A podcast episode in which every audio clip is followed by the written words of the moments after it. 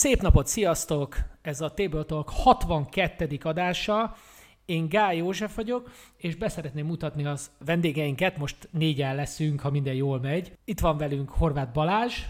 Sziasztok! Nagy Gergely Kóc. Sziasztok! És extra vendégként Szilágyi Gábort hívtuk még el, a, akivel Kick-testerben dolgozom mostában közösen, de egyébként a sok mindenen foglalkozott, vagy foglalkozik társasjáték témakörben.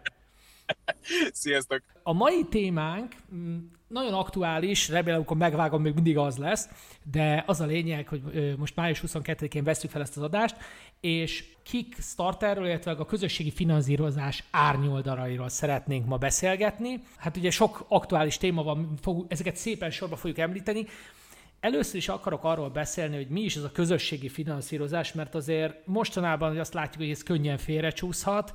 Balázs, te vagy az, aki a Minecraft-nél vele aktívan foglalkozott, úgyhogy ha megkérnélek, akkor a közösségi finanszírozás úgy koncepciójáról beszélj pár szót ami nagyon fontos itt megemlíteni, hogy nem csak ugye társasjáték projekteket lehet közösségi finanszírozni, hanem elvileg a Kickstarter a crowdfunding közösségi finanszírozás is korábban egy olyan platformként indult, ahol bármilyen kreatív ötletedet meg tudtál mutatni a közönségnek, és a potenciális vásárlóidon, támogatóidon keresztül tudtál magadnak előre megfinanszírozni. Emlékeim szerint például nekem az első Kickstarter projekt, amit támogattam, az PhD Comics-nak a egyik filmje volt filmprojektek, képregényprojektek, művek, nagyon sokfajta projekt van, de nagyon röviden arról van szó, hogyha van egy kreatív ötleted, amire nincsen meg a kezdőtükéd, akkor ezt prezentálhatod a nagy érdeműnek, és hogyha a nagy érdeműt meggyőzöd azzal kapcsolatban, hogy ez egy olyan termék vagy szolgáltatás, vagy akármi lesz, ami, amiben ők hisznek, akkor közösen ezt együtt létre lehet hozni. Ez a crowdfunding hőskorában a, az ilyen alkotói hozzáadott értéket képviselték a beckerek, tehát hogy a becker nem csak a pénzét adja oda, hanem kritikus meglátásaival, kommentjeivel, igényeivel segíti a terméket is fejleszteni. Ugye ez volt a hőskor, ez volt a hőskor, Igen, ez, ez a korai, a hőskor, idő, korai időszak. És, és azt meg kell jegyezni, hogy ez, ez a fajta előfinanszírozás, nevezzük annak, ez forradalmat jutotta a társas játékipart, mert egészen addig nem nagyon volt lehetősége egy új, nem nagyon volt lehetőség a self-publishingra arra, hogy valaki elindítson egy új kiadót, az nagyon komoly tőke kellett, mert egy játéknak azért a, mint fizikai termék gyártási költsége elég komoly alaptőke szükséges hozzá, és hogyha nincs meg ez az alaptőké, ugye egyik nagyon ritka az, hogy egy rit- klasszikus retail játékot már azelőtt el tudnál adni, hogy legyártottad volna. És a Kickstarter ezt a feje tetejére fordította, és egy olyan gyakorlatilag írtozatosan cashflow pozitív üzleti modell tudott adni a társasjáték készítésre, amire ideig nem volt példa, és ez tényleg így, mondanám úgy, hogy nagyon durván demokratizálta a társasjáték készítést, mint iparágat.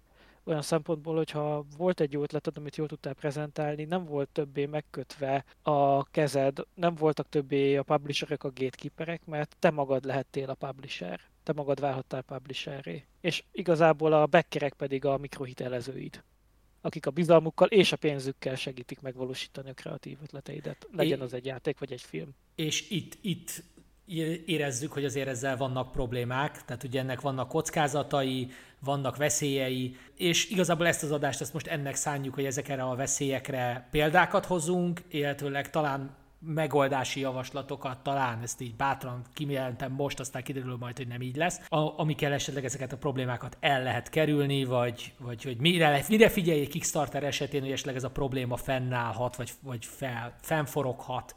Én arra gondoltam, tehát az alapötlet az az, hogy a folyamat mentén haladjunk végig. Tehát az lenne az elképzelés, hogy elkezdjük ugye attól, hogy hogy indul egy Kickstarter folyamat, és egészen addig, hogy befejeződik.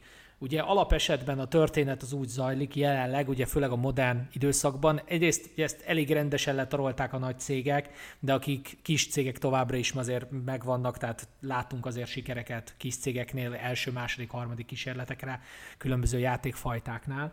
De azért most már jellemzően azért az ilyen nagyobb horderejű cégek, mint a Cémon, Awaken Realms, Matagó, stb pörgeti keményen ezt a Kickstarter vonalat. Ha már megemlítetted az Awaken Realms-ot, azért hadd had, állítsalak meg, hogy ugye most a Kickstarter régen egy egyet jelentett a közösségi finanszírozással, és pont az Awaken Realms volt az, ami akkorára nőtt, hogy ők megcsinálták a saját platformjukat, amit ma úgy hívunk, hogy GameFound.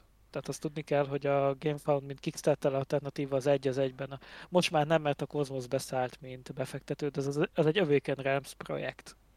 Így van, és ugye még meg kell említenünk, ahogy így adás előtt mondta Balázs, még a Backer Kitet, ami szintén egy vadi új crowdfunding platform, és gyakorlatilag ez a három fő, ami a társasjátékokat társasjátékokkal foglalkozik jelenleg, legalábbis legjobb tudásom szerint. Én, én támogattam amúgy magyar társasjátékot Indiegogo-n. Voltak kísérletek Indiegogo-n, emlékszem én is, de az, az társasjáték szempontból nem tűnt annyira sikeresnek, és nem tudom, hogy ez fog változni a jövőben. Vannak ugye más crowdfunding, tehát közösségi finanszírozási platformok, Magyarországon is van több, ugye jellemzően nem társasjátékos, tehát ezek általában társadalmi megközelítések voltak, ilyen volt például az Adjuk Össze, meg még egy pár van. Valami branch rémlik nekem, ami most kapott inkubátor támogatást is, hmm. Uh-huh, uh-huh.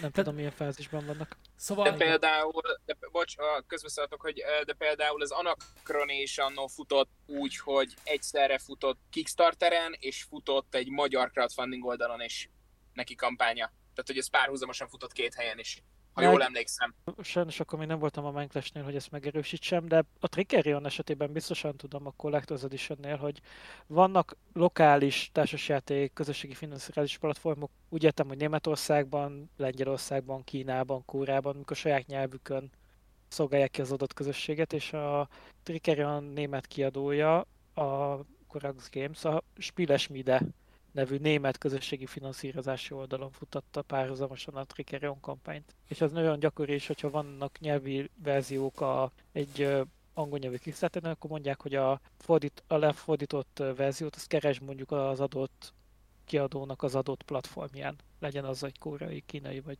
lengyel, vagy akármilyen platform. Szóval, hogy pont a társas játékiparban, mivel még egyszer ez egy nagyon jó üzleti modellt biztosít a kiadóknak, ezért gyakorlatilag előrendelésként is tud funkcionálni, csak az időtáv az kérdéses mindig. Ezért egyébként megjelentek ezek a platformok már a nagyobb piacokon a saját nyelvükön.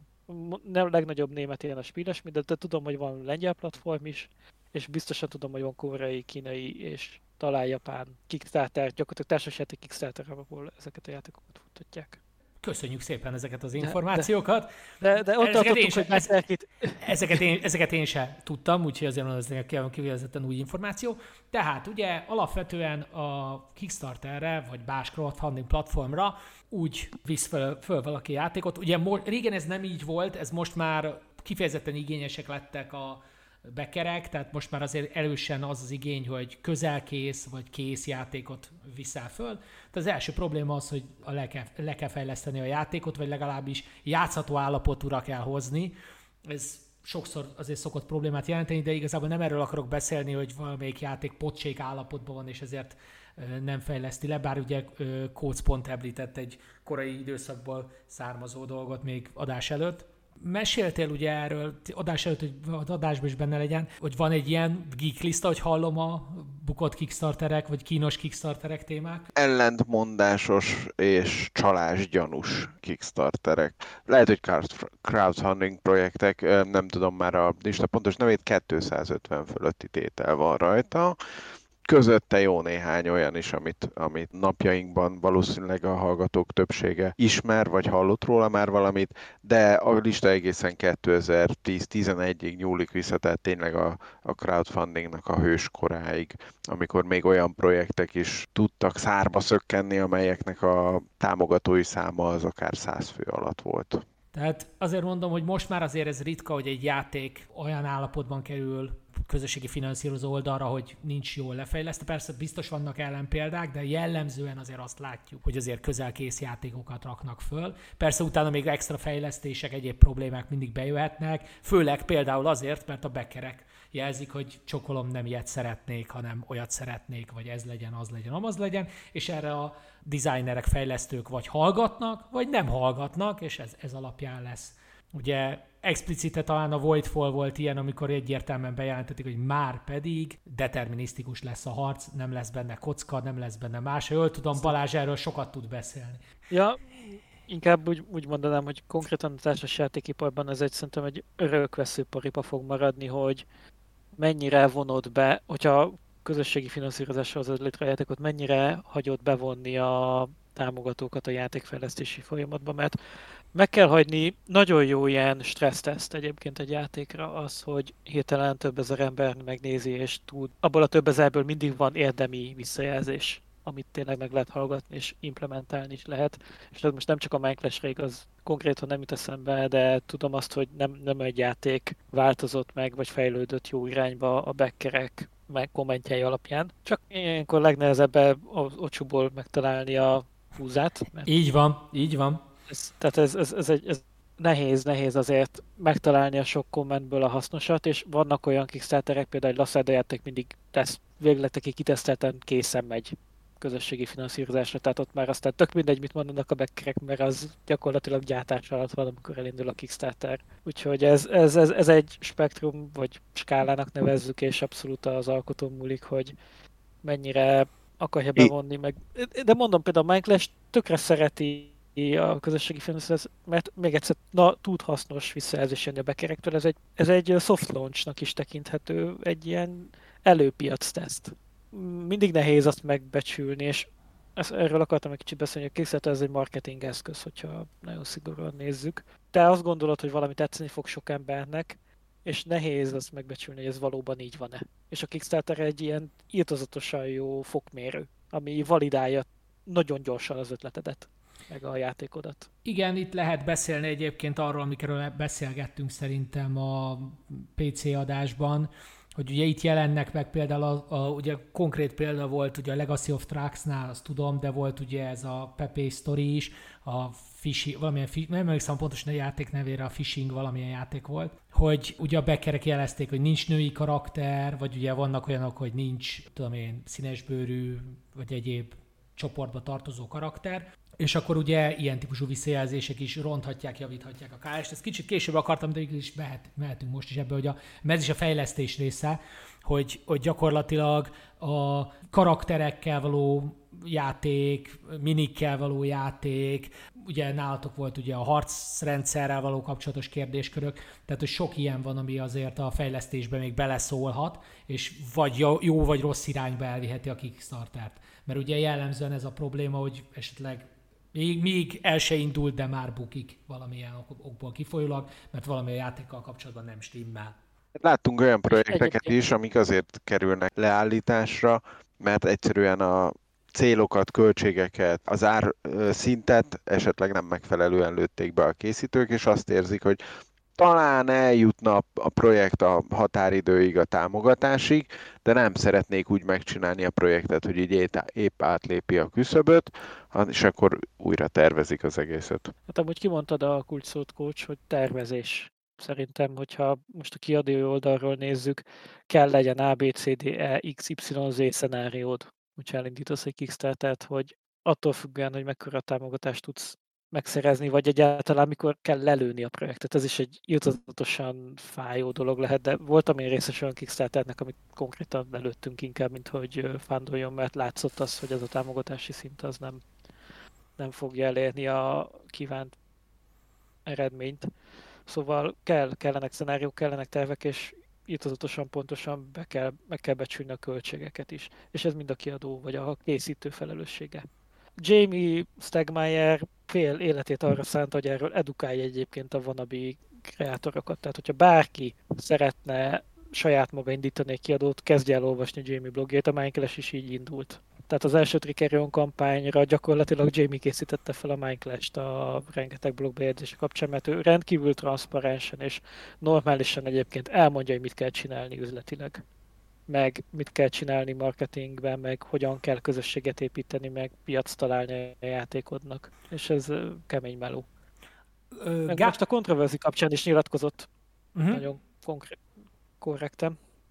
Gábor, akarsz azért a Kickstarteretekről beszélni ebben kapcsolatban, hogy lezárás, gólok, stb.? Beszéltek persze. Alapvetően nekünk most itt a felvétel előtt nem sokkal lőttük le pont a saját Kickstarterünket. Nagyon-nagyon tömören nekünk egy maximum 5 fővel játszható, könnyed eurókártya játékunk van, aminek különböző ilyen ünnepi kultúráknak a lényei és ajándékozói adják a tematikát. Nekünk igazándiból három dolgot kellett belátnunk ennek a kapcsán. Egy az az, hogy mivel kicsi játék vagyunk és olcsó, ma már nem ezt akarják a Kickstarterezők. Tehát azt akarják, hogy te egy nagy, robusztus játék legyél, tele minivel, tele, ahogy a Nosfi szokta mondani, műanyaggal, tehát rengeteg, rengeteg, rengeteg alkatrészsel és komponenssel, és ezen felül a másik, amit realizálnunk kellett, az az, hogy tematika terén valamiért még mindig ott tartunk, hogy ha kirakod az 555. generic fantasy játékot, amiben elfek, orkok és emberek vannak, még mindig jobban elviszik, mint azt, amit, amit nem ismernek az emberek, és a harmadik az pedig az volt borzasztó egyszerűen, hogy még mindig ott tartunk, hogy az emberek előrendelésre valamiért kis összeget nem hajlandóak elkölteni. Tehát, hogyha arról van szó, hogy 65 ezer forint az alappledgem, minden probléma nélkül ott vagyunk a szeren, velünk párhuzamosan futott játék, nem nevezem nevén, akinél azt láttuk, hogy Istenem, ez nagyon low effort, és közben borzasztóan, de borzasztóan mentek, tehát hogy, tehát, hogy futott előre a, a projektjük, és nekünk gyakorlatilag pont ez, amit itt a, e, itt a Mind Clash kapcsán mondtatok, volt a, a kulcs, hogy mi nekünk újra kellett kalibrálni, tehát újra kellett állítani a gyártást, új gyártót keresni, aki, aki, aki más számadatokkal tud elindulni, és tényleg ez, amit itt, amit itt amit, ki, amit kiemeltetek, hogy a költség minimalizálás inkább az, amire használják ma már a, a, a nagyok a Kickstartert, és nem pedig az, ami, ami a valós cél volt eredetileg, hogy a, ha nincs pénzed, akkor ebből valósítsd meg. Tehát, hogy ma szerintem valaki, aki első Kickstarterét indítja el, nem fog tudni nullára kijönni. Tehát egyszer, egyszerűen nem, bárhogyan is próbálja meg, ha csak nincsen elképesztő mennyiségű erőforrása előtte arra, hogy a grafikát, a Kickstarter oldalt, a videót, amit tudom én, mit kifizesse. Ja. Még egyszer nem voltam ott, a Minecraft egy évig, három ember egy évig főállásban dolgozott a Trickerion kampányon, side projektek nélkül, hogy az sikeres legyen, meg beszállítókkal. Tehát, és, és az a Kickstarternek még a hőskora volt 2015-ben, amikor közel sem volt akkor a zaj, meg nagyon-nagyon, tényleg az még a klasszikus első alkotós időszak volt, mert igaza van a Gábornak abban, hogy változott annyit ez a millió, ez a környezet, hogy szerintem manapság egyre nehezebb új arcként megjelenni a társasjátékpiacon tehát úgy, új kiadóként is. Nem, nem lennék bárkinek a helyben, aki ma akar elindítani egy vadi új kiadót, mert egyszerűen úgy telítődött már a piac, és annyira ilyen gyakorlatilag bizalmi játékot játszunk, a, főleg crowdfundingon a beckerekkel, hogyha nincsen mögötted bizonyíték, vagy nincsen mögötted, hogyan mondjam, egy egyrészt kritikus tömeg, másrészt meg nem tettél már le az asztalra, mert a, egyébként a projekt sikerét az bizonyítja legjobb, hogyha van korábbi projektet, amit teljesítettél. Igen, ezt egyébként, ezt egyébként, ha egyszer eladtál valamit, akkor utána sokkal, sokkal, sokkal könnyebb eladni más valamit. Ez meglepően így van. a pályakezdőt keresünk két év szakmai tapasztalattal. Így, így, így. Következő, akkor tovább lépnék a videósokra, és akkor itt előugrik a Kvakalup sztori. Ugye, ugye amikor kás kampányt csinálsz, akkor ugye kellenek reviewerek. Most ez egy nagyon érdekes kérdés, mert én például nagyon ritkán nézek videókat, általában egyet-egyet bizonyos cégtől ö, esetleg megnézek, de jellemzően nem szoktam review videókat nézni, maximum azért, hogy lássak valamit a komponensekből, nem szoktam annyira... Fontos különbség review vagy preview. Tehát, hogy ez egy vélemény, vagy egy bemutató? Mert... Figyelj, ezt igazából mondanám, hogy kifejtheted, de Isten igazából itt a preview-król beszélek, akik egyáltalán megmutatják a komponenst, megmutatják a játékot, hogy nagyjából hogy fog kinézni. Én ezért nem szoktam TTS modokat leszedegetni és megnézegetni. Én jellemzően inkább megnézem a prototípus komponenseket, mert az úgy jobban átlátom tőle a játékot, mint az, hogy egy TTS modot szabálykönyvvel megnézzek. Nekem legalábbis ez így van. Persze ez mindenki máshogy. És ugye emiatt ugye videósokhoz elküldenek prototípusokat. Na most ez egyrészt rengeteg idő, ezt én is tudom, hogy eljuttassuk oda, leforgassák a videót, megvágják, kitegyék. Másrészt ugye kérdés, hogy milyen minőségű lesz a videó, és ugye itt van ugye a fizetett tartalom, hogy fizetsz azért, hogy jó review, preview-t kapjál, vagy nem fizetsz érte és kapsz, amilyet kapsz már, ha egyáltalán kapsz. Úgyhogy ez is egy nagyon érdekes kérdés. Nem tudom, szerintem átadom nektek a stafétát Kvakalup témakörben, mert azt hát, lehet jobban... Kvakalup az egy egészen pikáns egyvelegét alkotta meg ennek a pénzért jobb véleménnyel vagyunk a játékról, hiszen ők forgattak egy gameplay sorozatot az Aeon Trespass Odyssey című játékról, és utána végén leforgattak kettő adást, aminek az egyiknek az volt a témája, hogy mit szerettünk a játékban, a másiknak meg az, hogy mi az, amit nem szerettünk a játékban. És miután én ezt keresgéltem ebben a témakörben, a végén be is dobta nekem annak a videónak a címképét, ami a mit nem szerettünk a játékban, és oda konkrétan az van írva, hogy ez a játék gyakorlatilag játszhatatlan. Tehát meglehetősen negatív véleménye lett a, a csapatnak a játékról, de mielőtt publikálták volna ezt a videót, megkeresték a kiadót, hogyha esetleg ne Isten volna 7500 felesleges dollárjuk, akkor lehet, hogy megváltozna a véleményük erről a játékról, és sokkal jobban tetszene nekik. Hát nekem is sok minden tetszene, sokkal jobban 7500 dollárért, ezt be kell vallanom, de ez azért szerintem meglehetősen kimeríti a pofátlanság kategóriát. Annyi csak, hogy azóta kikerült a teljes levelezés a kiadó és a kvakolóp között, tehát az e-mail váltás. Azt kell elolvasni, és az alapján kell véleményt formálni. Én nem, őszintén kicsit hány ingerre van az egész, és nem, nem akartam ezzel rontani a napomat, hogy végigolvassam a leveleket. De hogyha Gábor elolvastad, akkor foglalod össze, légy szíves. Én végigolvastam, és a nagy helyzet a következő. Nagyon-nagyon nem korrekt az, ami történt sok szempontból. Viszont a tök őszinte véleményem az, az itt jön.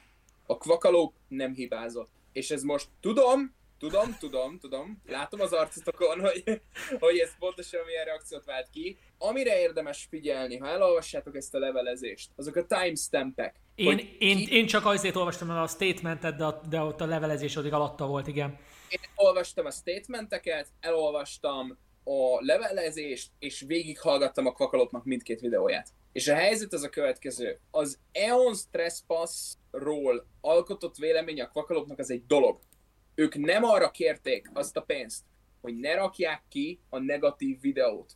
Ők arra kérték azt a pénzt, még annó, még mielőtt ezen az egészen túlmentünk volna, hogy forgassanak közösen minőségi tartalmat. Az, hogy mennyi pénz és hogyan, az egy, ez egy egészen másik kérdés, és Balázsral egyetértek 100%-ig abban, hogy ez egy, ez egy, ez egy, ez egy borzasztóan gatekeeping rendszer, ezt mi is tapasztaltuk abszolút a saját játékunk kapcsán, de a helyzet a következő. A Quackalope nem zsarolta 7500 dollárra a kiadót, ez borzasztóan ki lett forgatva a kiadó által, és nagyon sokan bekapták a horgot, amennyire láttam, és abban viszont a kiadónak igaza van, hogy nagyon szarul fogalmazott a Quackalope bizonyos dolgokat ennél az egésznél, de azt nem lehet mondani, hogy a Quackalope zsarolja a, a kiadót, és hogy fogalmazták meg, túlszul ejtették a, a, a videójukkal a, a játékot. Ez egyáltalán nincsen benne, a valós helyzet, amit én látok ebből, és az alapján, amit olvastam, az az, hogy a Kakalop kirakott egy videót, ami gyakorlatilag gyomorszájon lövi a játékot, és van most egy futó kampány benne két millió dollárral, és erre az automatikus válasza az lesz a gyártónak, hogy korrepül a csicskalángos. Tehát visszaütünk gyerekek. Tehát ennyi pénzért, ennyi pénzért visszaütünk. És akkor állunk sarat dobálni. És mindezt úgy, hogy a Quakalop a videójában többször kihangsúlyozzák a srácok, hogy leírtuk, elmondtuk, gyertek ide, játszatok velünk, ennyit kérünk, hogy vagy online, vagy valami. És még a, még a, még a kritikai videóban is azt mondja a Jesse, hogy ha ide jön valaki tőletek, komolyan, én, én, én mindent félre rakok, csak, csak mutassátok meg, mert szeretni akarom ezt a játékot. És az a durva, hogy az érzései azok részben tükrözik azt, amit én az Etherfields kapcsán éreztem, amikor leültem ezzel játszani. Hogy én ezt nagyon szeretni akarom, de annyira rossz a szabálykönyv, hogy egyszerűen, egyszerűen, egyszerűen nem értem. És azt éreztem, hogy én vagyok, ugye, csak én ugye nem egy videós vagyok, tehát az, az a más ennél.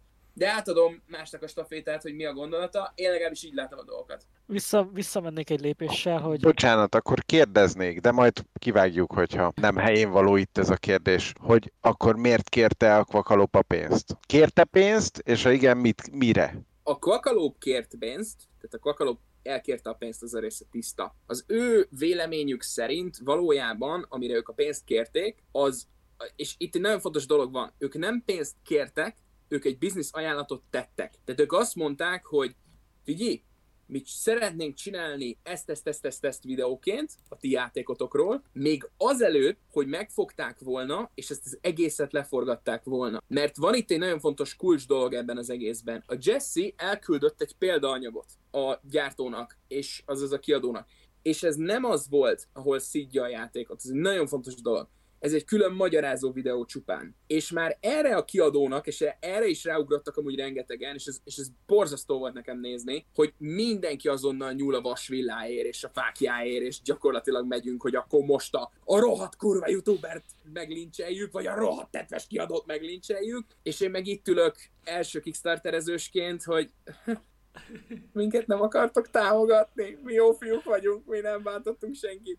És a valós helyzet az az, hogy igazándiból egyik fél sem láztatható 100%-ig szerintem. A Quacaloop tett egy ajánlatot, hogy ők csináltak egy adaganyagot, amire elmondta a kiadó, hogy ez nekik nem jó, mert a Kingdom Death Monsterhöz hasonlítod a játékomat, és én arra tudok pénzt adni, hogyha nem hasonlítod máshoz a játékomat, és csak is pozitívat mondasz rólam. Ez így benne van. Ez nagyon sokaknál kiverte a biztosítékot, Például nem jut eszembe a fickónak a neve, de azt tudom, hogy a Perseverance-ről ő csinálta a szabálymagyarázó videót, és vagy jó, szabálymagyarázó videót. A Grogan? A Grogan, igen. Ő írt egy posztot a Board Game Revolution csoportba, amiben leírta gyönyörű szépen, hogy neki olyan szintig ki van a töke azzal, hogy ilyen megmondó, igen emberezésbe ment át ez az egész YouTube-os tartalomgyártása a társasoknak, hogy ez nem igaz, és én vele értek egyet. Tehát én azzal értek egyet, hogy hiába van egy jó játékod, hiába van egy működő játékod, egy mechanikailag letisztult játékod, nem ez fogja eladni a játékot azt fogja eladni, hogy hány YouTube-os tudsz megfizetni, hány prototípust vagy hajlandó kifizetni, mert rohadt drága gyártásuk, és ezen felül mennyi időt vagy hajlandó rászánni arra, hogy egyesével fölkeresd az összes csatornát a saját kis szabályaikkal, és aztán bevállalod azt a rizikót, hogy adott helyzetben nem is csinálnak videót rólad. De ez a, ez a teljes ezen. Itt a kóc kérdésére válaszolva. Remélem tudtam. Köszi, hát azért én azt érzem, hogy az semmiképp sem korrekt egy kiadótól, hogy azt mondja, hogy csinálj rólunk videót, de csak pozitívat mondhatsz. Tehát az, az nem is lesz hiteles szerintem egy videó, hogyha csak pozitívat mond benne valaki. Hát ugye a Rádót eleve ezért utálták meg sokan, mert ő szinte mindig csak pozitívumokat mond. Valójában persze nem, de ugye a legtöbben, akik nem szeretik, pont ezért nem szeretik, mert túl sok pozitívumot mond. Hozzátéve, hogy fogalmam sincs, hogy a, a Rádónál, vagy én inkább úgy sejtem, hogy a Rádónál ennek nincs köze a pénzhez, hanem ő egy ilyen típusú ember, aki pozitív dolgokat szeret mondani. Igen, ezzel egyetértek, tehát az, hogy, az, hogy rengeteg kiadó meg, meg megjelenés azt keresi, hogy ki az, aki, aki jobban nagy szemekkel ki tudja nyitni a dobozt, hogy mi van ebbe, úristen, mit tudom, tehát ezek a tipikus ilyen clickbait tartalomgyártásnak a, a helye, e, de az a helyzet, hogy amíg errevevő a közönség, amíg ez működik, addig sajnos ezt támogatni fogjuk. És az, amit például Józsi te mondtad, és, és tök jól mondtad, hogy te nem nézed meg a videót, te megnézed a szabályt. És ezzel egy vagy az ezerből. E, így van, így, és ezt elfogadom, ezt én elfogadom, Igen, csak én így vagyok. A, a legjobb példám erre az olyan kampányok, mint például az Everdell, amit rengetegen megvettek, hogy ó, de cuki, aranyos, mit tudom, de jó lesz a gyereknek, majd elővettük, megkaptuk, és azt mondtuk, hogy ez nem egy gyerekjáték, várjál már. Hát bonyolult. Én emlékszem, én bekkeltem az Everdelt annó. A legelső bekkelésem az még az 11-bit Studiosnak a feldolgozott játéka volt, a This War of Mine, ami egyszerre futott az Anakronival, és választanom kellett, hogy melyiket bekkelem, mert nem volt annyi pénzem. és a munkatársam, a Hegedűs Robin, aki a, aki a, a Septimát csinálta, akkor együtt dolgoztunk a Board Game Caféba, a Robin bekkelte az Anachronit, és én bekkeltem a, a This War of Might. És akkor van most... Egy, van egy és sorsfordulat, hogy igen, most még ahol dolgozik. És ez mi, mi, mi lett volna, ha című kérdéseket itt fel lehet tenni, így van. Szeretnék tovább lépni, hogy azért még jussunk tovább egyéb érdekes témákra. Ez egy barom jó szekció volt, viszont szeretnék tovább lépni. Ugye megbeszélgettünk a KS futásáról, lehet beszélni a marketingről, de itt konkrétan már igazából beszéltünk róla a videósok kapcsán, meg hogy, hogy mi ki mit keres. Egyébként az is érdekes, hogy mi az, ami most népszerű KS-en, ahogy említetted Gábor, hogy jellemzően a nagy minis játékok és vagy az ilyen komplexebb eurók, ami legyenek a Vita Lacerda játékok, vagy a Splotternek ugye a mit akartam mondani, a Horseless Carriage volt a legutolsó, ami ilyen nagyobb volt. De volt a Splotter crowdfundingon valaha? A Horseless, szerint, a Horseless szerintem crowdfundingos volt, de nem vagyok benne 100%-ig biztos. Nem, Ha adsz egy pillanatot, lecsekkolom. Én, én úgy emlékszem, hogy a Splotter nem csak azért híres, mert ami játékokat csinál, hanem ők nem nagyon szoktak crowdfundingolni. Ők megcsinálják a játékot, aztán jön. Egyébként igen, ők egy elég speciális eset ebből a szempontból. Nem volt, akkor csak, akkor csak preorder volt, csak mert ugye többen is rendelték nálunk, akkor ezek szerint ez egy preorderes sztori volt. Jó, akkor lépjünk is tovább. Posztkampány, megvan a pénz. Mi történik? Ugye a kedvenc példám a Bebasszuk. a, a Succubusnak volt egy kora, korai sztoria a Middarával, ami ugye négy évig zajlott. Emlékszem, amikor a reprint, tehát amikor leszállították az első print ránt, és kiderült, hogy a jó a játék, akkor volt a second print is felrakták KS-re, és írtak egy baromi hosszú posztot arról, hogy mi történt az elsővel. És igen, ott elmondják szépen, kulturáltan, hú gyerekek, annyi pénz összejött, annyira örültünk neki, hogy elittuk. Nem ez van benne, de igazából elbulizták. És akkor jöttek rá, hogy tök jó, de meg kéne csinálni a játékot is. És akkor az volt, hogy általában mentek különböző cégekhez, támog- bankokhoz, stb. támogatásokért, álltak rengeteget, kinincseltek ezért, és végül összejött, legyártották, elküldték, és sikeres lett, és most azt hiszem megint lesz egy, ö, azt hiszem már az Act 3-nek lesz egy ilyen három részes, ami azt, talán most fut, vagy most fog kezd, elkezdődni, stb. Úgyhogy, úgyhogy vannak ilyenek, és ugye beszélhetünk még más versenyzőkről, ugye itt beszélhetünk például a leg, legaktuálisabbról, ugye a Mythic Gamesről, akik ugye tudjuk, hogy mit csináltak. De nem tudjuk, de úgyhogy szívesen meghallgatunk. Mielőtt a, mielőtt a Mythic Games-re rátérünk, én még megemlíteném a Quad Heroes-t. A Quad Heroes is egy ilyen nagyon híresen, borzasztóan sokáig húzódó projekt volt, amit aztán végül ki is szállított, és az viszont egy, egy ha jól tudom, egy ilyen klasszikus egyemberes projekt volt. Tehát, hogy nem egy kiadó, hanem egy, egy ember a saját ötletével állt mögötte. Én amikor 17-ben kint voltam eszemben, akkor találkoztunk is ezzel az emberrel, és akkor már egy éve lezajlott a KS kampány, és akkor az egyik kedves barátom meggyőzte magát, hogy ő ebbe még be akar szállni, és még egy late pledge le tudott adni, és onnantól kezdve még azért jó pár év volt, mire aztán tényleg a kezébe került a játék. És ha jól tudom, akkor elég komoly veszteséggel is zárult a gyártás. Egyébként a vicc az, hogy a Kingdom Dance Monsternek az első köre is így zajlott, hogy elszámolták a költségeket, és ott is az is egy egyemberes sztori volt, és végül, amikor másodszorra kijött a második Kickstartere, az 1.5-tel, azt hiszem ez volt neve, vagy 1.5, az, az volt úgy árazva, hogy visszajött a gyártás jár, mert egyébként az első körös szállítás az a pénzébe került az illetőnek. Papagáj szeretnék lenni, bárki, aki Kickstarterre megy, tervezzen, tervezzen felül, és olvasson Jamie Stegmaier blogot. Tehát tényleg annyira, annyira vicces, hogy, hogy ott van az interneten a tudás. És hogyha elolvasod, amit Jamie ír, most nem fogom megismételni, mert egyébként egy átkozott könyvet is írt róla.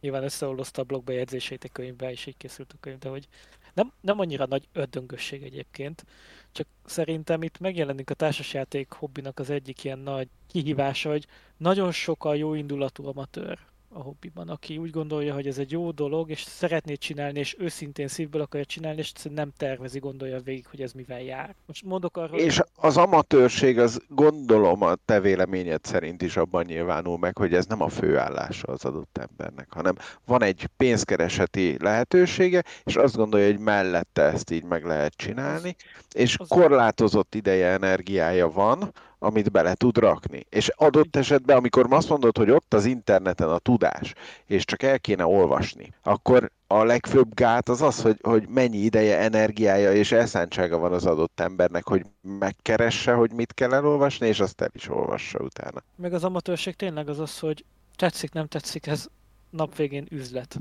És Így hogyha van. üzlet, az azt jelenti, hogy kőkeményen pénzügyileg tervezni kell. Kész. Tehát, hogy nem, nem lehet. És ez ugyanaz most valaki elindít egy társasjáték webshopot, mert ez a szerelme és szeretne ebből megélni, ő se tudja ezt megcsinálni, ha nincsen üzleti terve. Tehát, és, és, és az amatőrizmust én főleg ebben értem, hogy sajnos eddig a felismerésig nem jutnak el, szerintem ele, nem jut el elég első, első alkotó, hogy ez, ez egy biznisz a nap végén, és kell az üzleti terv, és kell a büdzsé, és kell a költségterv, és kell, ez, erre mondtam főleg egyébként a szenárió tervezést. És a Jamie ebben segít, hogy megtaníts, hogy ezt hogy csináld meg, meg hogy hogyan kikhez menjél oda, kikkel tervezd meg a fulfillmentet, melyik gyárakkal dolgozz együtt. És játékot csinálni még mindig írtozatosan nehéz, mérettől függetlenül. Szerintem nem volt még olyan játékprojekt, ami időre készült volna el, vagy nem kellett volna ráncsolni benne, mert és, és nehéz úgy budgettervezni, hogyha nem tudod, mikor lesz kész a játék. Bizony.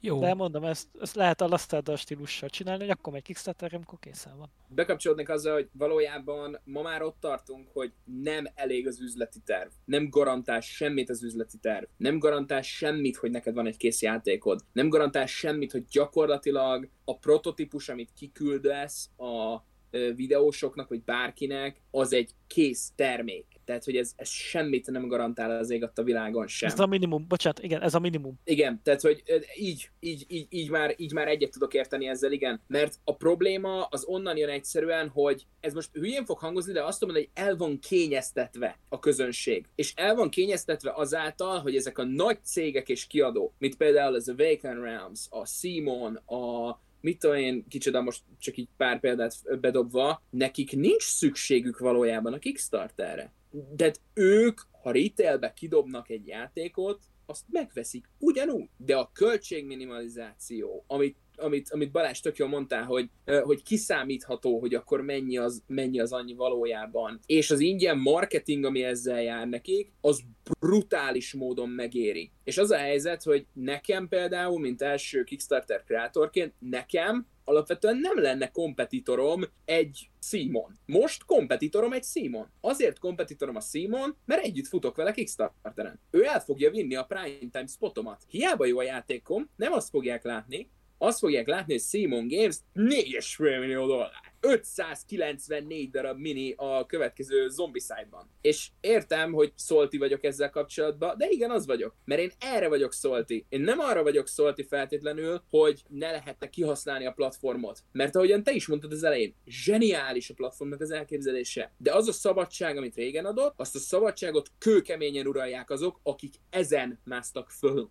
Visszakanyarodnék egyébként a kvakolóphoz, mert releváns ahhoz, amit mondasz, hogy nem csak az alkotóknak nincs ideje utána nézni a dolgoknak, mert a bekkereknek sincs ideje utána nézni a dolgoknak. És ez a Józsi meg én elolvassuk a szabályt és játszunk a játékkal, miatt bekkelünk, és ezzel mi vagyunk a kivétel, meg a fehér holló. Azért vagyunk, tartunk itt most ezekkel a reviewerekkel, meg previewerekkel, meg fizetett média reviewerekkel, mert tényleg már az embereknek sincs ide ebben a zajban kiválasztani azt, hogy nekem mi fog tetszeni, mi az, amire érdemes odafigyelnem. Hanem ha van egy hangos ember, akinek tudom azt, hogy nagyjából stimmel a véleménye az enyémmel, meg általában olyan dolgokat mond, ami utána bejön, akkor egyszerű megnézem az ő videót, és a Top 10 Kickstarter című válogatást végignézni, hogy mi az, amire most odafigyelünk. Kettő megjegyzésem van ehhez. Egyrészt hazaesik az egyszeri ember a munkából este fáradtan, mire van energiája? Leülni, szabálykönyvet olvasni, vagy leülni a YouTube elé és megnézni egy 20 perces videót, és közben pop popcorn tenni. Nyilvánvaló, hogy az utóbbi sokkal egyszerűbb megoldás. Meg még egy volt, de azt elfelejtettem. De igen, és, és, itt, és itt van ugye a véleményvezéreknek kétozatos felelőssége és hatása, és bizonyos szempontból a kiadók ki vannak szolgáltatva ezeknek a véleményvezéreknek, olyan értelemben, hogy egy ilyen környezet, piaci környezetben, amíg valaki más nem mondja azt a játékodról, hogy jó, nem fogják elhinni az emberek, hogy jó. Ugyanígy, hogyha valaki egy, egy akkora méretű csatorna, mint a Quackalóp, egy Kickstarter közepén elhagyja minden szarnak elnézést a játékot, az meg fogja a kampányt, és voltak erre példák, sajnos konkrétan nem tudok mondani, hogy valaki kampány közepén lehúzza a játékot, akkor bizony az lehúzza a beckereket is, és annyi volt. Nagyon, nagyon, nagyon durva és nagyon kemény, hogy itt tartunk, de ott tartunk, hogy véleményvezérek alap határozzák meg, hogy egy játék sikeres lesz vagy nem. Meg kell nézni, hogy egy Shut Up and Sit Down videó után milyenek az eladási számok. Ez de ez egyébként ez azért van, mert az influencer marketing ez nagyon népszerű lett az utóbbi időben. Ugye gyakorlatilag az elmúlt, most így durvát mondok, hogy három-öt évben lehet, hogy több, körülbelül 3-5 évben az influencer marketing egy brutálisan új marketing típus lett, és gyakorlatilag mindent átvett. Gyakorlatilag bármilyen terméket az influencer marketing iszonyatosan meg tud dobni, és le vissza tud rántani. Nagyon döbbenetes egyébként, de ugye ez a marketing vonal, ez egy picit elmegy, eltértünk, úgyhogy... Nem, mert a Kickstarter is marketing. Tök Persze, ugyanoda fér, odafér, és nincs itt szerintetek egy olyan ellentmondás, hogyha egy youtuber nem őszintén mondja el a saját véleményét, hanem arra komoly kihatással van az, hogy milyen ellentételezést kap érte, tehát javít a saját véleményén. Ne adj Isten, tételezzük fel, hogy ilyen nincs, ront a saját véleményén, attól függően, Most- hogy milyen támogatást kap a kiadótól, az nem a saját hitelességi tőkéjét fogja ezzel felélni, és veszíti el ezzel a nézőit? Most, most saját, saját példámból és az én szoltiságom fog majd kiugrani ebből, ki hogy értelmezi. Az a helyzet, Bocsánat, muszáj hogy- közbeszólnom, beszéljünk már magyarul. hogy az, az én Megkeseredettség. Köszönöm szépen. Erre tartom Balást, erre tartom Gábort is, egyébként vannak nekem magyar-magyar tolmácsaim. Szóval az a helyzet, az én megkeresedettségemet is tekinthetjük bele ugye a heroikus, mint olyan, ha 700 követőmmel, akkor, akkor meg az 500 meghallgatással, hogy az a helyzet, hogy a hitelesség manapság nem. Tehát az a harci helyzet, hogy jelenleg igazából bármiről beszélhetünk, az, hogy valaki valamit csinál, az nem azon múlik, hogy ő hiteles vagy nem hiteles. Azon múlik, hogy hogyan csinálja. És Na de várjál, hát hogyha egy, én megveszek egy játékot azért, mert az a reviewer, akinek én a szavában bízok, azt mondta, hogy ez egy fantasztikus játék, és megjön a játék, és nem fantasztikus, akkor azt egyszer, kétszer, háromszor még talán lenyelem, meg ugye a saját döntésemnek a megerősítésére vonatkozó előítéleteim támogatni fognak ebben, de tizedszer már nem. Tehát kapaszkodj ez meg, azért kapaszkodj, valahol kifogy. Kapaszkodj meg, el fogod hinni magadról, hogy a te ízlésed a rossz. Mert azt az embert támogatják sokan, te meg vagy egyedül. És bármennyire is a te véleményed a valós véleményed, azt fogod hinni, hogy a te ízlésed a rossz. És te Nem, rontod- nem, hát ez biz- biztosan nem, mert az én ízlésem az kiváló.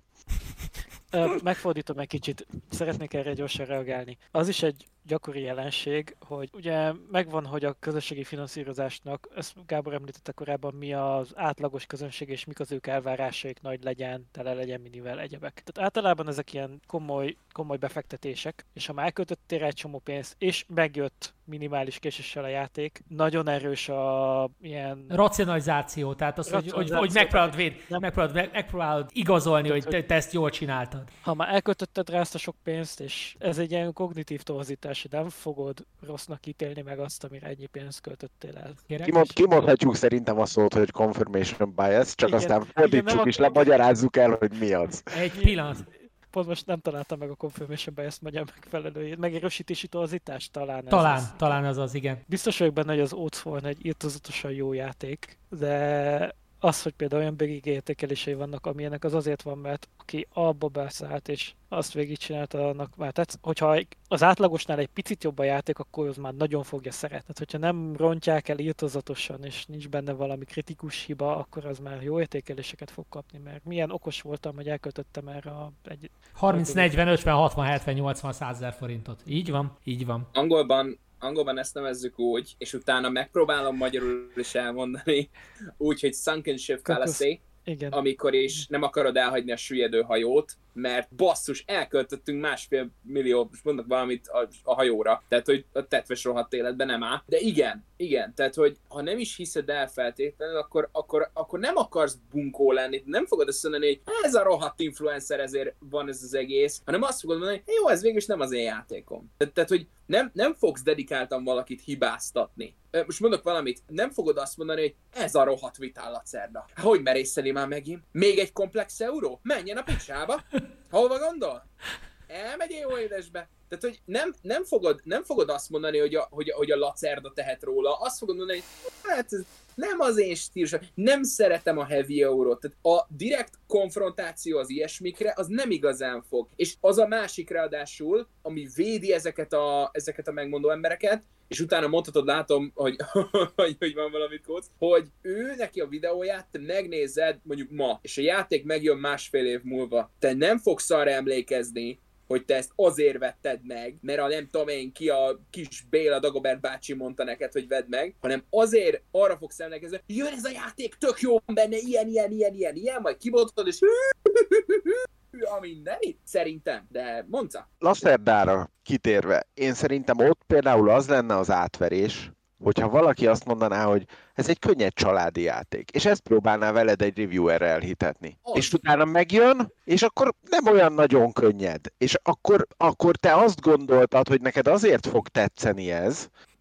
Azt gondoltad, hogy azért fog neked tetszeni ez, mert azt mondták, hogy ez egy olyan típusú játék, ami, ami neked egyébként bejön. És kiderül, hogy abszolút nem olyan típusú játék. Tehát nem, még nem érzem tökéletes azt az analógiát, hogy én nagyon sokat befektettem valamibe, és akkor már nem akarom veszni hagyni, ezért próbálom a saját érzelmeimet fölülírni, ezt, ezt el tudom fogadni, de hogyha valaki tényleg megtéveszt és mást mond, mint a valóság, én arra még lehet, hogy egy év távlatából is tudnék emlékezni. Akkor egy újabb kivételt találtunk a műsorban, mert azért ez egy... Kóc, Kóc nem csak, hogy fantasztikus ízlésed van, de tökéletes memóriád is van. Az új, az új Cyberdyne modell mindent vinni fog. Viszont akkor ugye nem beszéltünk még a Mythicről és a, ugye a Rainbow Six Siege kampányról. Nekem személyes preferenciám egyébként az, hogy híres IP, főleg a számítógépes játék IP, az nálam big red flag, tehát én, én azokat nagyon messziről kerülöm, mert általában nagyon nagy problémák szoktak lenni. Ugye ilyen volt a Dark Souls,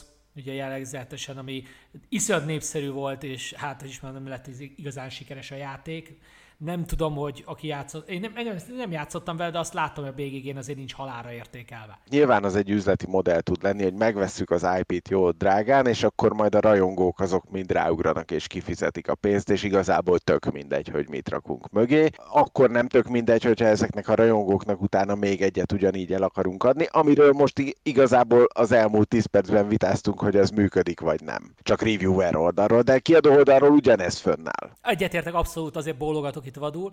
Egyébként most... A Mythic, a Mythic mellé meg mindenképpen azt gondolom, hogy érdemes odarakni a Holy Grail-t is. Jó. Mert jó. Én, én azt látom, hogy, hogy ez a két cég, ez, ez nagyon hasonló Problémája. problémákkal küzdött, és nagyon más, hogy kezelték és szerintem az, az egyik az a korrekt módja, a másik meg a nem korrekt módja a kezelésnek. Jó, hát ugye akkor beszéljünk, akkor ugye a Mitik az azt csinálta, hogy ugye kiderült, hogy elfogyott a pénz, vagy legalábbis valami történt a pénzzel, ezt most így engedjük el, hogy pontosan mi történt, és közölték a beckerekkel, tehát ugye a támogatóikkal, hogy hát akkor kéne még fizetni, Egyébként nagyon érdemes megnézni, ugye Kaci a GameStar-tól is például nagy lelkes Rainbow Six rajongó, úgyhogy ő is bekelte a játékot, és ő egyébként szerep van is róla videójuk, van róla cikk, van róla társasjáték csoportos bejegyzés, hogy közölték velük, hogy nem is tudom, 100 dollárt kell azt hiszem hozzádobni még az, az a, a korábbi pledge ami szintén ilyen 160-170 dollárok voltak, tehát így elég rendesen meg, megkúszott a költség a játéka,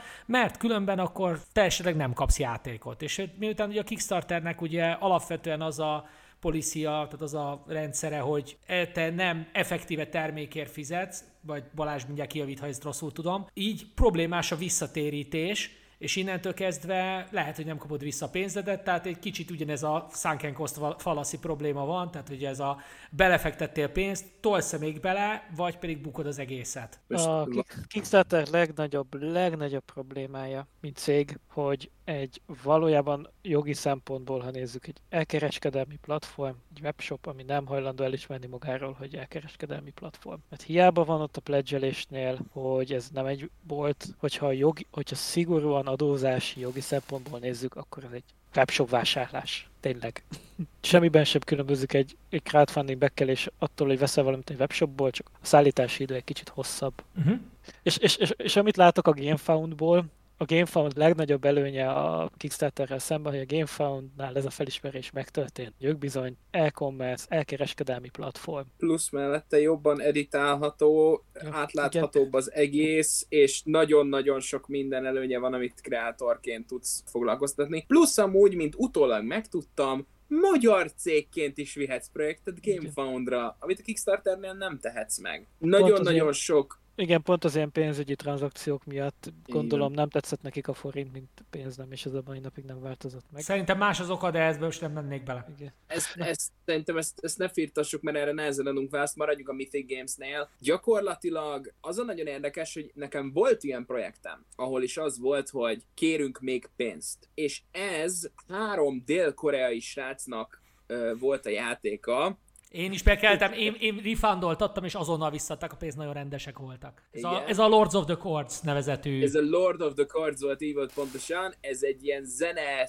szerzős játék, ami tele van ilyen szóviccel és mi egymás hasonló baromsággal. Ők azt mondták, hogy srácok, Covid miatt elszálltak a szállítási árak, ami tök igaz, és tök jogos, és nem lehetett látni. Úgyhogy ezért eléggé keményen kúszunk a pénzzel. Esetleg tudnátok-e segíteni bármennyivel? Leírták, ha fejenként mindenki bedob 15 dollárt, vagy valami ilyesmi, max. egy 20-ast kértek, akkor már bőven ott vagyunk, hogy, de elmondták, hogy ez egy opció mindenki megkapja a játékát. Vagy így, vagy úgy, de refundoltathatod az egészet is. Én kifizettem, én azt mondtam, hogy figyelj, ez korrekt. Nem tudhatták a Covid-ot. De a Mythic Games. Ne szórakozzunk már. És még nem is az első ks volt. Hát a, mi az már? A... Darkest Dungeon például. A Darkest Dungeon is csúszott csomót, nincsenek update-ek, nincsen lekommunikálva semmi. Tehát ez a, ez a tipikus, hogy jaj, ez belső céges információ, nem mondjuk el ez nem az a platform, tehát ez, ez nem oda lett kitalálva. Tehát, tehát akkor, akkor tessék full corporate menni, és akkor ott nem kell kifele kommunikálni gyerekek. De itt, itt jogosan fogják elválni, hogy én odaadtam neked előre a pénzemet, akkor tessék engem tájékoztatni. De ez csak ahogyan én látom a helyzetet, meg amennyire én fel tudtam ezeket fogni. A Mythic Games-es helyzet az amúgy, az amúgy kritikán aluli, tehát azt százszerzelékig megértem a, a dühöttségét az embereknek. Van személyes ismerősöm is, aki, aki ebbe a medvecsapdába belelépett, ő fogta magát, és ő kifizette ezt az összeget, amit kértek. Nem tudom, nekem volt egy rossz megérzésem ezzel a Rainbow six kapcsolatban, amikor kijött. Én is néztem. Az lehetett, hogy a Mythic Games csinálja a projektet, mert mire elindították, már lehetett róluk tudni ezeket a dolgokat. Szerintem. nem, nem, nem, nem, nem, sajnos nem ez volt. Nekem annyi volt csak a megérzésem, hogy nagyon-nagyon sok minden van ebben, nagyon drágáért, és ezen felül még több mindent akarnak nagyon drágáért eladni. És így, és így nem állt össze nekem fejbe, hogy, hogy, hogy annyi fajta különböző miniük van. Mert lehet mondani bármit az Awaken Realms-ről például, de ott is, hogyha belegondoltak, akkor mit tudom én, egy Great Wall-ban, mert van bőven mini. Az alapjátékban minden frakciónak három figurája van, azért ez nem sok. És maga a molding ugye a drága, tehát nem a gyártás a drága, a molding a drága és szerintem itt szaladt el a Mythic Games. Ö, csak, hogy, csak, egyre, csak öntőforma készítés, öntő, mindig gyártásához kell nagyon drága fém öntőformákat készíteni, és azok több ezer dollárba kerülnek. Ezt, ezt akartam a hallgatóknak elmondani, igen. Tehát, tehát nem, nem maga az öntés a drága. Az öntés az nagyon olcsó. Az első öntőforma elkészítése az a drága. És szerintem ezen mentek el, hogy pörgött a kampány, mint állat, nem tudták fölmérni előre, nem volt meg rendesen a terv, amit itt Balázs is mondott tök jó, hogy mennyi lesz az a pénz valójában, és akkor csak ígérték be az újabb stretch gold, meg az újabb stretch gold, meg az újabb stretch gold, és kiukadtunk oda, hogy hopp, nincs meg rá a pénz. Az is lehetséges, hogy hitelbe voltak, bármi is lehetséges, ezt, ezt nem fogjuk megtudni. Ami a biztos az az, hogy ez a fajta elúszás egy ekkora projektnél, ez annyi embert érint, hogy, hogy gyakorlatilag kinyírhatja a Kickstarteres bizniszt, mint olyat, szerintem. Vagy legalábbis limitálhatja jóval. De mondjad, Kóc, kíváncsi Én is kívülállóként úgy érzékeltem ezt. Ugye a Mythic Gamesnél fontos megemlíteni, hogy önálluk már az előző projektnél is voltak hasonló problémák, ez a Darkest Dungeon. Ott azt mondták, hogy le van gyártva a játék, kínai raktárban van, légy szíves fizessél még ennyi pénzt, és akkor leszállítjuk neked. Hogyha nem tudsz fizetni, akkor sincs semmi baj, mert akkor megőrizzük neked hosszú távra a játékot, nem kapod meg, de mi, mi azért őrizgetjük, hát ha egy idő után majd mégiscsak fizetni akarsz. Nem a legkorrektebb megoldás, de még úgy oké. Okay. És utána ez a Six Siege, ez már egy sokkal durvább szintet ért el. Ugye nyilván pledge-től függ, tehát hogy eredetileg mennyit fizettél, attól függött, hogy mennyi extra pénzt kértek érte, de ez nagyjából az eredeti költségnek az 50%-a körül mozgott, amit extra pénzt kértek, és ami nekem nagyon szemöldök felvonásra késztető volt az az, hogy erre leírták, hogy ez egy az egybe gyártásra fog menni ez a pénz. Tehát, hogy igazából ott tartanak, hogy nincs legyártva a játék, teljesen elfogyott a pénz. Én szerintem az ő üzletük az úgy működik, hogy folyamatosan akarnak újabb és újabb játékot kiadni, ebből folyamatosan van egy bevételük, ebből folyamatosan föntartják a céget, és nincsen hozzárendelve a bevétel a kiadáshoz. És a hogyha... nulladik, nulladik szabály, amit Jamie megtett, bocs, hogy félbevág, hogy ne a következő projekt profitjából finanszíroz az előzőt. Igen, és, és nyilvánvalóan ez egy, ez egy kicsit már ilyen piramisjátékszerű megoldás, hogy akkor, akkor beszervezek még egy adag backert, aki majd finanszírozza az előző adag backert. A CMON és például akkor... ugye szintén hasonló sajnos poliszín van állítólag, ez csak a legendák mondják, nincs bizonyíték, egyértelmű bizonyíték nincs rá. Hát majd akkor lesz, hogyha egyszer bedőlnek. Így van. És, és nem biztos, hogy a Simon örökké fog tartani. Azért ők nekik is szerintem már elérték a csúcsot itt fontos ezt megjegyezni, hogy a, a Simon szerintem nagyon-nagyon érdekes tanulmányt megér, úgymond. Mert egyszerre képes kiadni gyakorlatilag ugyanazt a játékot, hetedik alkalomra a Zombicide-ot, gyakorlatilag minimális mechanikai változtatásokkal, ha úgy nézzük, az alapmechanikán sem nem változik, és mégis elképesztő pénzeket képesek húzni rajta. Tehát a, a, a Marveles Zombicide, az szerintem, ha nem a legsikeresebb projekt, akkor a top 5 társasosban ziher, hogy benne van. És ezt, és ezt mondom úgy, hogy láttam pontosan azt, hogy, hogy lapátolják bele az emberek a pénzt. Tehát, hogy az van, hogy én ezt akarom. És megint, ugye ezt valójában azok szívják meg, akiknek nem IP-s játéka. Most függetlenül az, hogy te kicsi vagy, vagy nagy vagy, hogyan akarsz versenyezni, mert akkor itt már nem is feltétlenül a Simonnal mész ölre, hanem a Marvel-el és a Disney-vel mész ölre. Nem biztos egyébként, hogy, hogy ezekért a bekkerekért lehetne érdemben versenyezni, mert azt gondolom, hogy ezek a bekkerek ezek nem játékmechanikát és nem elsősorban társas játékot akarnak venni, hanem ahogy Nosfitól idézte Józsi, műanyagot szeretnének venni, és abban a Simon tök jó, hogy ad új műanyagot, tehát hogy, hogy nem ugyanazt a figurát kapod meg a hetedik zombicide hanem egy másfajta figurát kapsz meg vele. A mechanikán ahhoz nem nagyon kell hozzányúlni, az úgy, az, az olyan, amilyen, tudja is a Becker, hogy mi a mechanika, ez egy előny bizonyos szempontból, hogyha ő nem vágyik újra,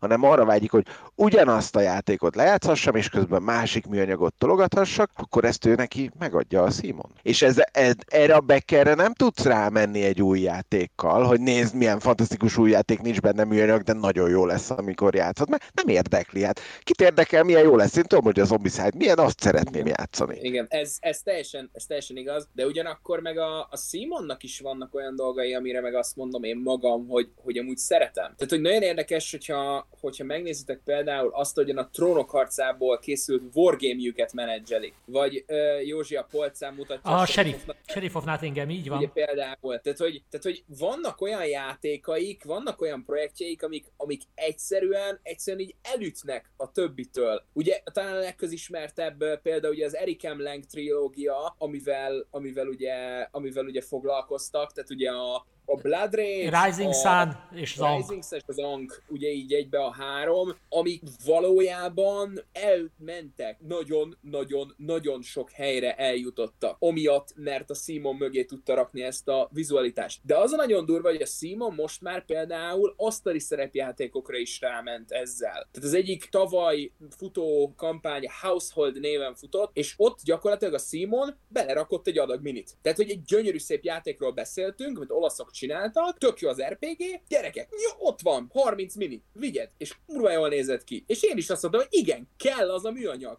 De arra én is azt mondtam, hogy kell az a műanyag. Csak, csak maga a műanyag értéke az, ami, az, ami itt bejön. De erről, erről napig lehetne, na, napokig lehetne beszélgetni valójában, hogy, hogy most mi éri meg, mi nem éri meg ezeken a pontokon. Szerintem az igazi kérdéskör. Még mindig az itt a Mythic Games kapcsán, mert ugye innen indultunk el ez, ebbe a futamba, hogy az átlag Becker mit tehet, hogy elkerülje ezt? Mert ezt a Józsi tök jól mondta az elején, csak hogy próbálom így visszakanyarítani a beszélgetést de hogy, hogy mi az a red flag? Mert például én imádtam, a Board Game Co. elmondta, hogy ne támogass első kreátort. Én meg ott ültem a hajamat kitépve, hogy két hét múlva indul a KSN, ezek nem mondjál már ilyet, basszus. Akkor nem, akkor nem létezne a Gloomhaven. Ne, nem létezne semmi gyakorlatilag, ami innen jönne. Nem azt mondom, hogy a Gloomhaven a világ legjobb játéka, de a BGG felhasználói sokáig ezt így gondolták. Bocsássatok meg, full of topic fog következni, félig meddig. A Gloomhaven kapcsán tegnap olvastam a legérdekesebb kritikát. Nyereményjátékon nyertük meg párommal a az Artisans of Splendent Vale nevezetű játékot. És a Splendent Vale-ről írta azt valaki, hogy gyerekek, ez olyan, mint a Gloomhaven, csak jobb. De hogy így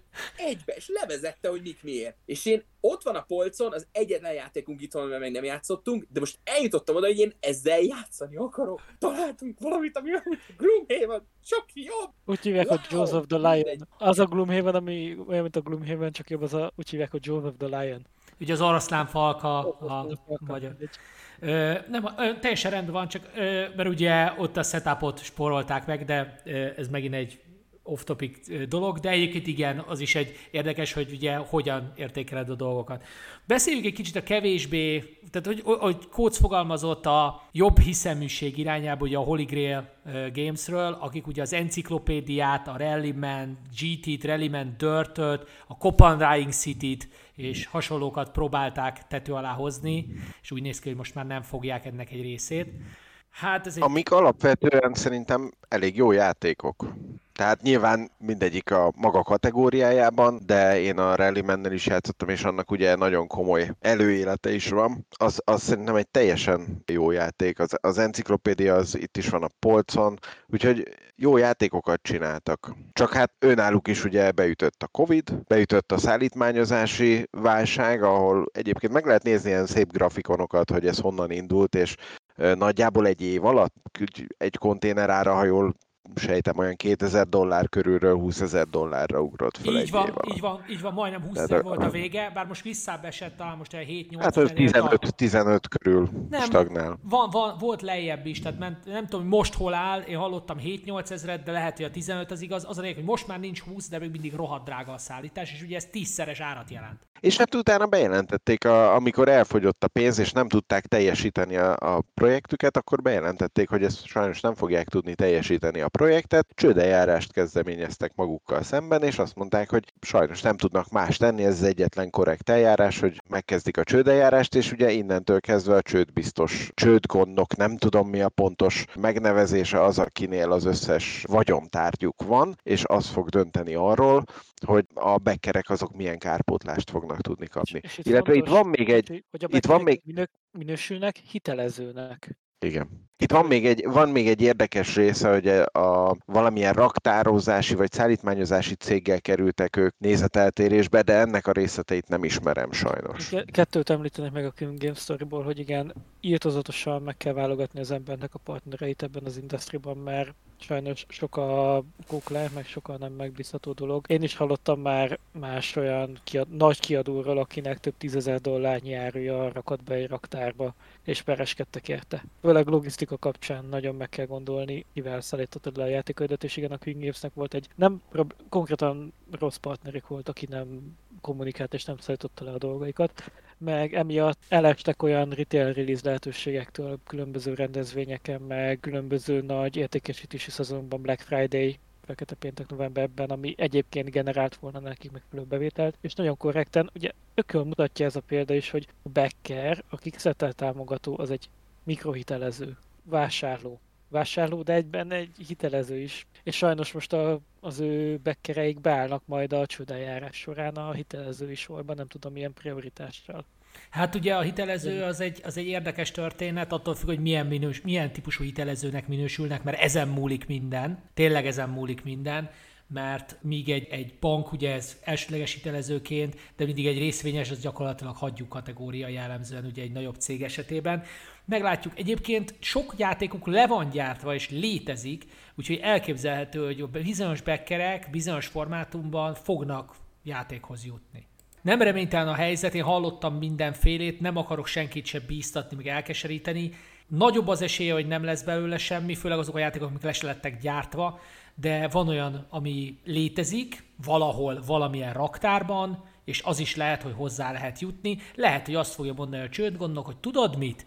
Fizes nekem egy szállítási díjat, akkor én nullszaldóba vagyok, és ez a termék a tied, úgyis te vetted meg, egyszerűbb lesz. Lehet, le, lehet ilyen megoldás lesz belőle, mert ez nem is a márciusi történet, és még nem igazán jutottunk előrébb, hogy mi lesz belőle. És hát nagyon hosszú távon ugye az sem teljesen kizárt, hogy ezek a játékok valamilyen más kiadó gondozásában Így van. fölbukanjak, de nyilván az egy teljesen más történet. Tehát aki már egyszer befizetett a, erre a Kickstarterre, az egy másik kiadótól nem nagyon remélhet kárpótlást ebben az ügyben. Nem biztos, de valószínű, hogy igazad van, így- fogalmaznék, hogy nagyon valószínű, tehát nagyon nagy a valószínűsége, hogy ez így van. Egy fontos különbség a két platform között, hogy én meg nem láttam sose Kickstarter-től azt, hogy utána mentek volna egy creatornek, aki nem teljesítette a pledge Annak ellenére, hogy elvileg ők ugye leszűrik azt, hogy a projektalkotó, és nem engednek bárkit Kickstarter projektet indítani. Mit csinál a GameFound? Van konkrétan egy Stable Pledge nevű kis pledge amit ráad azokra a projektekre, amit ők úgy előszűrnek, hogy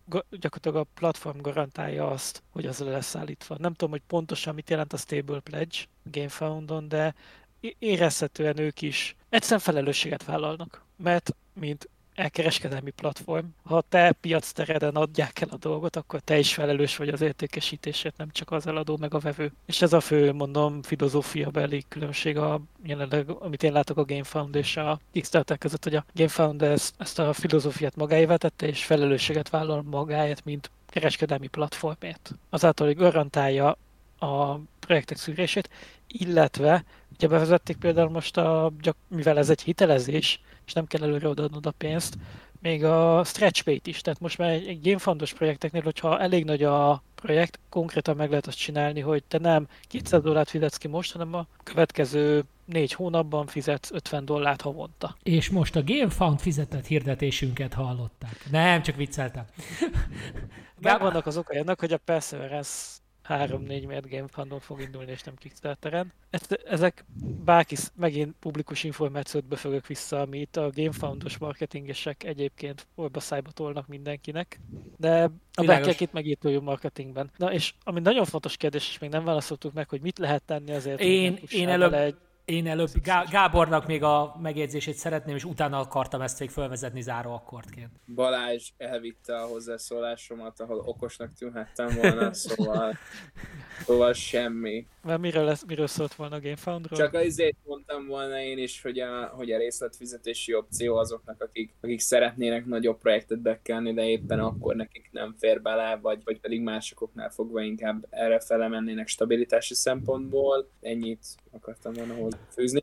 Illetve, bocs, még, még egy nagyon fontos dolog, a mi játékunkat, még mielőtt kimenne egy Kickstarter projekt, ugye a preview page-e, azelőtt be kell küldened review-ra, és akkor három nap alatt ők átnézik, és el, elhatározzák, hogy ez jó-e.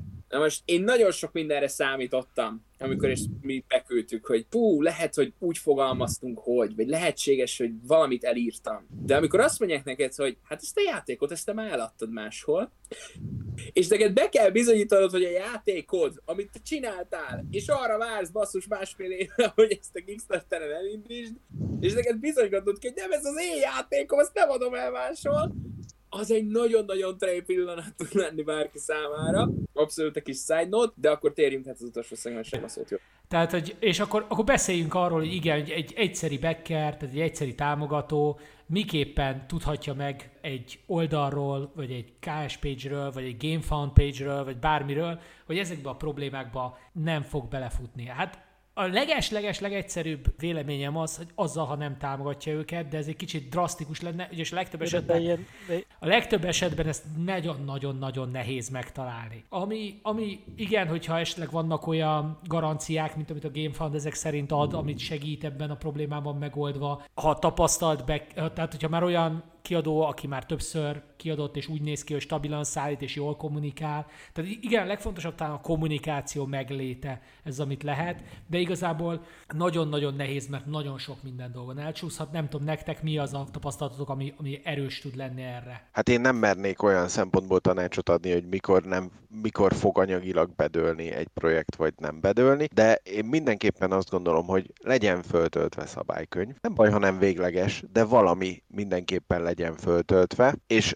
sokkal jobb, hogyha videót akarunk nézni a játékról, akkor hogyha gameplay videót nézünk, az százszor többet ér, mint bármilyen vélemény videó, mert abból azt látjuk, hogy hogy működik a játék, és sokkal könnyebben meg tudjuk határozni, hogy akkor ez nekünk tetszene, hogyha én ülnék az asztalnál ott, és én hoznám a döntéseket, vagy én tologatnám a bábukat, akkor jól érezném-e közben magam. Igen, nekem is ez a nulladik pont, hogy legyen kipróbálható verziójátékból, tök mindegy, hogy milyen állapotban, de hogy egy hogyha Beckernek, hogyha van az a kettő Becker az ebből, akinek van ideje elolvasni a szobát, és szerezni barátokat, hogy TTS-en, Board Game Arénán, Tabletopia-n, akárhol játszanak vele, legyen rá lehetőségük. Tehát, hogy legyen odatéve a játék, hogy tessék, ki tudod próbálni, mielőtt kifizeted a X összeget a bekkelésre. Tök mindegy, hogy, és legyen ez transzparensen kommunikálva, hogy igen, ez nem a végleges verzió. Már elnézést, a Leader Games olyan borzalmasan kinéző félkész játékokat visz fel Kickstarterre, teljesen érthetetlen, hogy hogy érik el azokat a sikereket, amit elérnek. Én játszottam az óttal a Kickstarter verzióban, meg tudom, hogy mi a végleges verzió. Ugyanígy a Rootnál is láttuk, hogy mi volt Kickstarter, mi lett a vége. Most az Arx-nál is játszottam, a, mielőtt bekeltem volna a Kickstarteres verzióval, és látom, hogy hol tart most a development, úgyhogy még nem, nem adták le nyomdára a játékot. De ezt végig transzparensen csinálták, és kommunikáltak. Szóval nekem is az a nulladik, legyen kipróbálható a játék. Mert hogyha nem tudom, a Rainbow Six Siege-el lehetett TTS-en vagy Tabletopia játszani, mielőtt bekelted. Lehetett? Lehetett, de itt jön be az, az én részemről, hogy ma már szerintem a legtöbb projektnél megvan ez a lehetőség, hogy egy TTS, egy Tabletopia, egy szabálykönyv valami van. És én azt, én, én tovább mennék egy szinttel. Játsz egy kört, nem kell többet, csak játsz egy kört. Még az is jó, hogyha nézel egy gameplay videót, és lemásolod azt, amit csinálnak. Csak hogy lásd, hogy akarod-e ezt te tologatni az asztalon egyáltalán. És emellett a másik az az, hogy tedd fel magadnak azt a kérdést mindig, hogy ez a pénz, amit ebbe te beleraksz, ami főleg magyarként amúgy, bele fogsz nyomni ebbe átlagosan 60 plusz eurót per dollárt per fontot. Plusz szállítást, ami olyan 20-30-40 még, és még 27% áfa jön rá. Tehát, hogy ezt az összes pénzet el fogod költeni erre. Tedd fel magadnak a kérdést, hogy oké, okay, ha én ezt elköltöm erre, mit fogok kapni? És ha én ugyanezt a pénzt most bemegyek ma valamelyik retail store, tehát hogy, tehát, hogy viszonteladói boltba itthon, egy Reflex shophoz, szellemlovashoz, Metagameshoz, mit tudom én kihez, és azt mondom, hogy figyelj, adjatok nekem játékot ezért a pénzért, mit tudsz ott megvenni? És magát, magát ezt a, ezt a kérdéskört járt körül. Mert igen, én is azt mondom, hogy igenis tessék megadni az e- lehetőséget az újaknak. Bármennyire is van ott mellette az, hogy jaj, FOMO, kimaradok. Csak amikor a FOMO viszel egy projektet, az nem jelenti, hogy jó lesz a játék. De nagyon-nagyon sokan küzdenek azért, hogy a játékaikat bemutathassák rengeteg-rengeteg irányból. És szerintem talán a legjobb védőháló, amit magadnak feltehetsz, az az, hogy van-e ilyen játékom itthon. Tehát, hogyha látok egy, és mit tudom én, én mondjuk nem, de ha bekeltem egy Kingdom Death Monster-t, és kijön az Eon Stress Pass, és azt mondja, hú, ez olyan, mint a Kingdom Death Monster, csak másképpen megy, és ez és minden, és imádtam a KDM-et, igen, akkor azt fogom mondani, hogy menjünk rá, menjünk rá. És hogyha meg az van, hogy fú, én ilyen még a büdös életben nem játszottam, akkor pedig azt tudom mondani, hogy keres valakit, aki amúgy szokott KS-ezni, és ülj le nála játszani az ő Kickstarteres játékaival. Tehát mondd azt, hogy én ki akarom próbálni a legnagyobb, über, minisebb, nem tudom én milyenebb Kickstarteredet. Vagy ír rá a Mind Clash-re, és mondd azt, hogy gyerekek, játszatok velem egyet, mert tudni akarom milyen érzés egy nagyon drága játékkal játszani, ami nagyon jó is mellette. Tehát, hogy add meg magadnak a lehetőséget arra, hogy kipróbáld, mert ki tudod próbálni. Mert az nem megoldás, hogy ellapátolsz rengeteg pénzt, majd utána sírsz a komment szekcióba, hogy hát ez szar szánd rá te is az időt, mert felelős vagy te is azért a pénzért, azért a befektetésére, amit te csinál. Mert ez egy befektetés, és ezt nagyon jól mondtátok, srácok, hogy ja, ez egy befektetés. Egy, ja, és ilyen szempontból, mivel te befektetsz egy cégbe, nézz utána a cégnek. Tudom, hogy nehéz, hazamegy az ember este, és csak popcorn nem meg videókat nézni, meg filmeket, de engem alapból érdekel, hogy kik csinálják ezt a játékot. Tudjátok, tehát, hogy így általában, mivel jó, ez azért is, mert tudom, mekkora munka elkészíteni ezt a dolgot, de szeretek egy utána nézni, hogy kik állnak a projekt mögött, és mit csináltak eddig. Így van. Mert nekem továbbra is azért a jövőbeli megbízhatóságra a legjobb mérfő, ö, bocsánat, a legjobb mérőfok a múltbeli leadott teljesítmény és megbízhatóság. És itt most ez nem, a, nem arra van szó, hogy sose fogok first time creator támogatni, de akkor extra megnézem, hogy kik ők is mit csinálnak és hogyan kommunikálnak. Ha, ha van, van múlt, azt mindenképp meg kell nézni, mert az nem csak pozitív, de negatív irányba is fontos információt hordozhat magában. Most direkt megnéztem a Kickstarter bekezdési listámat, támogattam First Time Creator-t, és ez a First Time Creator egyébként elvégezte a munkát, és megmutatta azt, hogy ő ezt meg tudja csinálni. Tehát, hogy szerintem nehezebb az emberek first time creatorek dolga manapság, főleg a társasjátékiparban, mint mondjuk 5 éve volt, de nem lehetetlen. A kedvenc példám egyébként erre a Fantasia Games, az Endless Winterrel. Az egy first time creator projekt. Nekem meg most a Hegemony, tehát hogy az is egy, az is egy korai sztori. Úgyhogy vannak de... azért pozitív példák, persze. És mind a kettő projekten látszik, hogy elköltöttek rá a hangon több millió forintot a Kickstarter projektre. Proto, ahogy, amit Gábor mondott, prototípusokkal, média review-kkal, fizetett bemutatókkal, Szerintem grafikával, fe, játékfejlesztéssel, tehát hogy ezek nem a semmiből jönnek. Szerintem az... a jó szó, amit keresünk, az valójában nem is az, hogy prototípus más, hanem legitimációt kell adni ennek. Tehát az, hogy van-e olyan designer benne, aki ilyen, van-e olyan tesztelő benne, aki, aki igen, mi az, ami megadja azt a quality controlt, ami tényleges quality control tud lenni, és garantálhatja bármilyen fokig azt, hogy ezt te élvezni tudod. Ja, Mert nem az influencerek fogják. Igen. Ilyen szempontból, hogyha a Tabletop BT hozná ki a következő Lassada játékot Kickstarterre, valószínűleg azzal se lenne nagy gond, mert Lassada neve elviszi. Igen, aztán meg elisszuk. De hát ez egy másik kérdés, mert, ne, mert nem kell, na mindegy, mindegy, nem, nem, nem, nem azt mondom, hogy nem lenne pár kérdés, hogy nem az Eagle Griffon, de hogy ezen gyorsan túlépnek az emberek. Egyébként igen, igen. Tehát az, hogy, az, hogyha valaki meg tud szerezni egy designert, és valamiért új céghez megy, ezt sose, valahogy nem kérdezik. Igen, és ez egy tök jó dolog, amit a Gábor mondott, hogy sokféleképpen lehet legitimálni egy projektet, és talán a Wendland Swintonnél is a egyik fő legitimáció az volt, hogy olyan árfölkel és olyan designerekkel jött, akiket egyébként már ismertek az emberek. Attól függetlenül, hogy first time creator volt. Abszolút, valahogy legitimáld magadat. Akkor aktuális kérdésünk az a hallgatók felé, hogy nektek volt-e negatív tapasztalatotok a Kickstarterrel vagy a GameFound-dal esetleg? Melyik ezek a, esetleg melyik a kedvenc cégetek, akinek a Kickstartereit szoktátok támogatni? És meséljetek nyugodtan a KS élményeitekről, mert ezt szívesen megnéznék a kommentmezőben, továbbra is szívesen veszük, a bekövettek minket, Spotify-on, vagy Facebookon, vagy bárhol. Úgyhogy köszönjük szépen, hogy meghallgattatok minket. Sziasztok! Sziasztok! Sziasztok! Sziasztok!